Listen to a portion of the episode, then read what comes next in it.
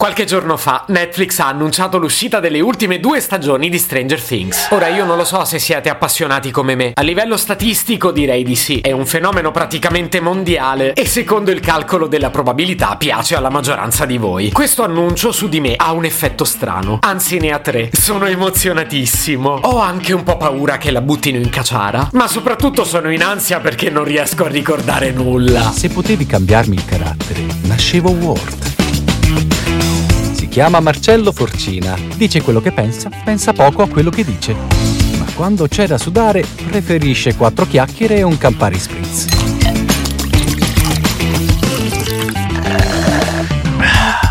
Allora, fatemi capire. Questa serie Netflix è iniziata nel 2016 con dei dodicenni. Poi vabbè, ho capito, c'è stata la pandemia e quindi hanno dovuto rimandare un po' le riprese. All'inizio avevano sospeso un po' tutto, ma poi le riprese delle altre serie le hanno fatte. Invece Stranger Things lo stiamo aspettando tipo da anni. E nel frattempo, secondo voi, quelli hanno ancora 12 anni? Ora, lo capirei per una serie con degli adulti. Metti un po' di cerone in più e non si nota la differenza di età. Ma con dei ragazzini...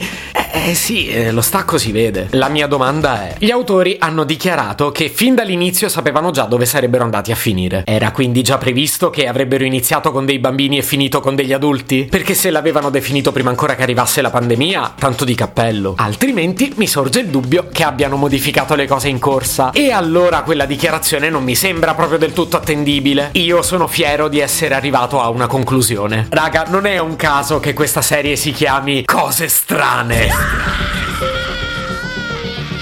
Stranger Things è una serie ambientata nell'Indiana in una città che non esiste di nome Hawkins. E siccome è una serie di fantascienza è solo la prima di una lunga serie di cose che non esistono. Ma non me ne sto lamentando, è normale. La serie è ambientata nel 1983 e lo so che ve lo state chiedendo, sì, ero già nato e già da un po' avevo dichiarato la mia indipendenza dal pannolino. E comunque dobbiamo parlare della serie, non di quanto sono vecchio. Il racconto parte dalla sparizione misteriosa di un banale bambino di nome Will, nello stesso momento in cui all'improvviso appare una bambina dotata di superpoteri di nome 11. Ora non vorrei essere cinico, ma dallo scambio mi sembra che ci abbiano guadagnato. È come quando in quella pubblicità storica ti proponevano di scambiare il tuo fustino di Dash con altri due fustini di un altro detersivo. Uno contro due. Ma stacce, no? E dai! Eh. Ma posso capire che la mamma del bambino non fosse proprio entusiasta di questa sparizione, quindi fa di tutto per ritrovarlo. Tra l'altro parliamo di Winona Ryder, bravissima attrice candidata a due premi Oscar e vincitrice vincitrice di un Globe, famosa pure per essere stata arrestata quando nella sua borsetta trovarono 4.000 dollari di abiti rubati, assieme a un paio di etti di ossicodone vico di Nevalium. Raga, però non mi sembra il caso di avere dei pregiudizi ora. In fondo chi di noi non gira con un po' di analgesici in borsetta? La mamma di Will è sorpresa che nessuno le chieda il riscatto per riavere indietro il figlio. Questo perché effettivamente Will non è stato rapito dall'anonima sequestri. Will si trova nel sottosopra, che altro non è che una realtà parallela, in cui vi farà piacere piacere sapere che non c'è Matteo Salvini. Vabbè, raga, ma io se finissi in una realtà parallela andrei a verificare se c'è Salvini. Adesso non vi dico che è la prima cosa che andrei a vedere, però ecco, un'occhiata la darei. Ma perché? Voi no? Nella prima stagione la mamma di Will scopre che c'è un modo per comunicare con il figlio, fornendoci una morale davvero importante. Non togliere l'albero di Natale dopo l'Epifania potrebbe essere la vostra salvezza. Non è pigrizia, perché vostro figlio dal sottosopra vi parlerà con le lucine. Nel frattempo, 11 inizia a fare la figa con i suoi superpoteri, ma quando li usa le sanguina il naso. E qui la genialata. Potrebbero portarla dall'otorino, e invece no, le fanno perdere i poteri. Cose strane, raga. La quarta stagione arriva in due volumi. Il primo arriva a fine maggio, il secondo arriva all'inizio di luglio. Mentre io non arrivo a fine puntata senza una bella denuncia da Netflix. Se potevi cambiarmi il carattere, nascevo Ward.